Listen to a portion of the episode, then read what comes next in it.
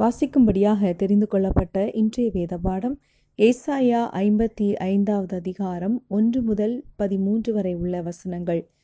ஓ தாகமாக இருக்கிறவர்களே, நீங்கள் எல்லாரும் தண்ணீர் அண்டைக்குள் வாருங்கள். பணம் இல்லாதவர்களே, நீங்கள் வந்து வாங்கி சாப்பிடுங்கள். நீங்கள் வந்து பணமுமின்றி விலையுமின்றி திராட்சை ரசமும் பாலும் கொள்ளுங்கள். நீங்கள் அப்பமல்லாததற்காக பணத்தையும் திருப்தி செய்யாத பொருளுக்காக உங்கள் பிரயாசத்தையும் செலவழிப்பானேன். நீங்கள் எனக்கு கவனமாய் செவி கொடுத்து நலமானதை சாப்பிடுங்கள். அப்பொழுது உங்கள் ஆத்மா கொழுப்பான பதார்த்தத்தினால் மகிழ்ச்சியாகும். உங்கள் செவியை சாய்த்து என்னிடத்தில் வாருங்கள், கேளுங்கள். அப்பொழுது உங்கள் ஆத்மா பிழைக்கும்.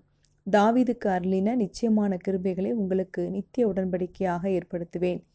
இதோ அவரை ஜனக்கூட்டங்களுக்கு சாட்சியாகவும் ஜனங்களுக்கு தலைவராகவும் அதிபதியாகவும் ஏற்படுத்தினேன். இதோ நீ அறியாதிருந்த ஜாதியை வரவழைப்பாய். உன்னை அறியாதிருந்த ஜாதி உன் தேவனாகிய கர்த்தரின் நிமித்தமும் இஸ்ரவேலுடைய பரிசுத்தரின் நிமித்தமும் உன்னிடத்திற்கு ஓடிவரும். அவர் உன்னை மேன்மைப்படுத்தி இருக்கிறார். கர்த்தரை கண்டடையத்தக்க சமயத்தில் அவரை தேடுங்கள். அவர் சமீபமாயிருக்கையில் அவரை நோக்கி கூப்பிடுங்கள். துன்மார்க்கன் தன் வழியையும் அக்கிரமக்காரன் தன் நினைவுகளையும் விட்டு கர்த்தரிடத்தில் திரும்ப கடவன். அவர் அவன் மேல் மனதுருகுவார். நம்முடைய தேவனிடத்திற்கே திரும்ப கடவன். அவர் மன்னிக்கிறதற்கு தயை பெருத்திருக்கிறார். என் நினைவுகள் உங்கள் நினைவுகள் அல்ல, உங்கள் வழிகள் என் வழிகளும் அல்ல என்று கர்த்தர் சொல்கிறார்.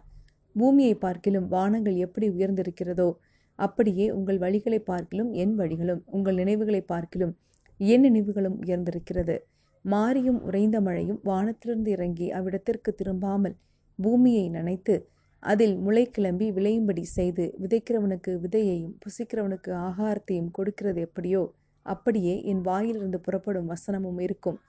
அது வெறுமையாய் என்னிடத்திற்கு திரும்பாமல் அது நான் விரும்புகிறதை செய்து நான் அதை அனுப்பின காரியம் ஆகும்படி வாய்க்கும். நீங்கள் மகிழ்ச்சியாய் புறப்பட்டு சமாதானமாய் கொண்டு போகப்படுவீர்கள். பர்வதங்களும் மலைகளும் உங்களுக்கு முன்பாக கெம்பீரமாய் முழங்கி வெளியின் மரங்களெல்லாம் கைகொட்டும். முட்செடிக்கு பதிலாக தேவதாரு விருட்சம் உழைக்கும். காஞ்சொடிக்கு பதிலாக மிருது செடி எழும்பும். அது கர்த்தருக்கு கீர்த்தியாகவும் நீர்மூலமாகாத நித்திய அடையாளமாகவும் இருக்கும். ஆமேன். கிறிஸ்துவுக்குள் மிகவும் பிரியமானவர்களே, இன்றைக்கு நம்முடைய சிந்தனைக்காக நாம் எடுத்துக்கொண்ட வசனம் ஏசாயா ஐம்பத்தி ஐந்தாவது அதிகாரம் மூன்றாவது வசனம். உங்கள் செவியை சாய்த்து என்னிடத்தில் வாருங்கள், கேளுங்கள். அப்பொழுது உங்கள் ஆத்துமா பிழைக்கும். தாவீதுக்கு அருளின நிச்சயமான கிருபைகளை உங்களுக்கு நித்திய உடன்படிக்கையாக ஏற்படுத்துவேன்.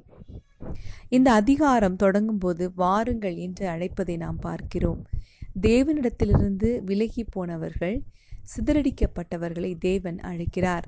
ஆறாவது வசனத்தில் கர்த்தரை கண்டடையத்தக்க சமயத்தில் அவரை தேடுங்கள், அவர் சமீபமாயிருக்கையில் அவரை நோக்கி கூப்பிடுங்கள் என்று பார்க்கிறோம். தேவனுடைய அழைப்பு எல்லாருக்குமே உண்டு. அதை ஏற்றுக்கொண்டு செல்கிறவன் தான் பிழைக்க முடியும்.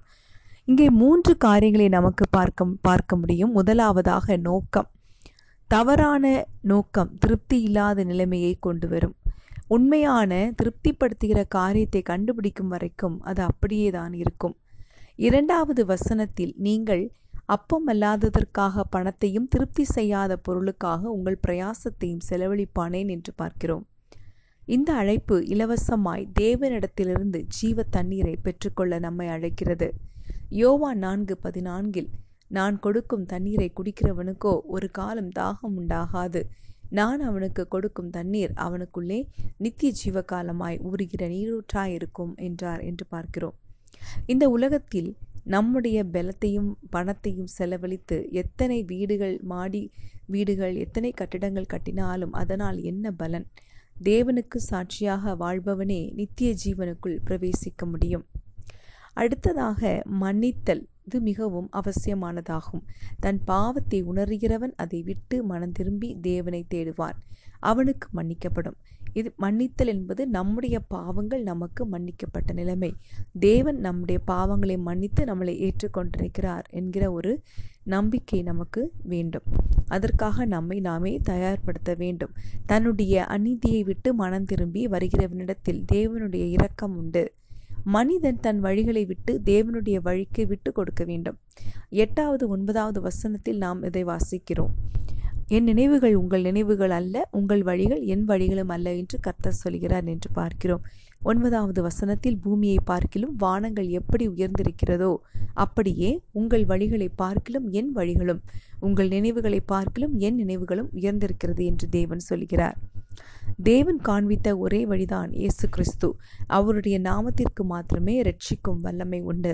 அப்போஸ்தலர் நான்கு பனிரெண்டில் நாம் வாசிக்கும் போது, நாம் இரட்சிக்கப்படும்படிக்கு வானத்தின் கிழங்கும் மனுஷர்களுக்குள்ளே அவருடைய நாமமே அல்லாமல் வேறொரு நாமம் கட்டளையிடப்படவும் இல்லை என்று பார்க்கிறோம். எனவே தேவனை தேடி அவருடைய வருகைக்கு நாம் ஆயத்தமாயிருப்போம். இயேசு மாத்திரமே வழி. நாம் இரட்சிக்கப்படுவதற்கு ஒரே வழி இயேசு மாத்திரமே. அடுத்ததாக வாக்குத்தத்தம். தேவன் நமக்கு தந்த வாக்குத்தத்தம் உடன்படிக்கையும். மூன்றாவது வசனத்தில் தேவன் உடன்படிக்கையை குறித்து சொல்கிறார். இயேசு கிறிஸ்துவின் மூலம் புது உடன்படிக்கையை இயேசுவின் இரத்தத்தினால் உண்டு பண்ணினார். எபிரேயர் பதிமூன்று இருபதாவது வசனத்தில், நித்திய உடன்படிக்கையின் இரத்தத்தினாலே ஆடுகளுடைய பெரிய மேய்ப்பரான நம்முடைய கர்த்தராகிய இயேசுவை மரித்தோரிலிருந்து ஏறிவட பண்ணின சமாதானத்தின் தேவன் என்று பார்க்கிறோம். தேவனுடைய வார்த்தை அது அவர் விரும்புகிற காரியம் ஆய்க்கும்படி வாய்க்கும்படி ஆகும். அவருடைய கா அவர் விரும்பின காரியத்தை செய்யாமல் அது திரும்பி போவது இல்லை. அவருடைய வாக்குத்தத்தங்கள் எல்லாம் ஆம் என்றும் ஆமேன் என்றும் இருக்கிறது. அடுத்ததாக தேவன் நமக்கு தருகிறது சமாதானமும் சந்தோஷமும். புதிய பூமி புதிய வானங்களும் எல்லாம் புதிதாக்கப்பட்ட ஒரு நிலைமை. இது நமக்கு நித்திய ஜீவனிலே காணப்பட முடியும். அன்பானவர்களே, நம்மை திருப்திப்படுத்துகிற காரியம் எது என்று இதுவரை நாம் அறியாமல் இருந்தால் இன்றே தேவனிடத்தில் வாருங்கள். அவருடைய ராஜ்யத்தில் நித்திய நித்திய காலம் வாழ்வதே நமக்கு அவர் தந்த வாக்குத்தத்தமாகும். அதற்காகவே நாம் நம்மை சமர்ப்பித்து கொடுப்போம். அந்த வாக்குத்தத்தம் தான் உலகத்தில் எது தந்தாலும் அதில் கிடைக்காத சந்தோஷமும் சமாதானமும் தேவன் தருகிற இந்த வாக்குத்தத்தத்தில் உண்டு. அவர் வாக்கு மாறாதவர். அந்த வார்த்தைக்கு நம்மை நாமே சமர்ப்பித்து கொடுப்போம். வெளிப்படுத்தின விசேஷம் இருபத்தி இரண்டு பதினேழாவது வசனத்தில், ஆவியும் மனவாட்டியும் வா என்கிறார்கள், கேட்கிறவனும் வா என்பானாக, தாகமாயிருக்கிறவன் ஜீவ தண்ணீரை இலவசமாக வாங்கி கொள்ள கடவன். ஆம், அந்த ஜீவ தண்ணீருக்காக நாம் வாஞ்சியோடு இருப்போம். தேவன் நம்மை நிரப்புவாராக.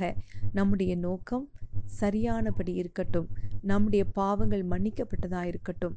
தேவனுடைய வாக்குத்தத்தத்தை நாம் சுதந்திரித்து கொள்ளுவோம் என்கிற நம்பிக்கையோடு அவருக்கு பிரியமாக நாம் காணப்படுவோம். ஆண்டவர் நம்மை ஆசீர்வதிப்பாராக. நாம் ஜெபிக்கலாம். எங்கள் தேவனே, நாங்கள் உம்முடைய வார்த்தைக்கு செவிசாய்க்க விருப்பமுள்ளவர்களாய், உம்முடைய வாக்குத்தத்தத்தை பெற வாஞ்சியுள்ளவர்களாய் காணப்படுகிறோம். உம்முடைய கிருபை எங்களுக்கு அதிகமாய் தாரும். ஜீவ தண்ணீரிலிருந்து எங்களுக்கு குடிக்க தாரும். எங்களோட ஆத்ம தாகத்தை தீர்க்க வந்திருக்கிற உம்முடைய நாமத்திற்காக உமக்கு நன்றி. பரிசுத்த ஆவியானவரே, உமக்கு நன்றி.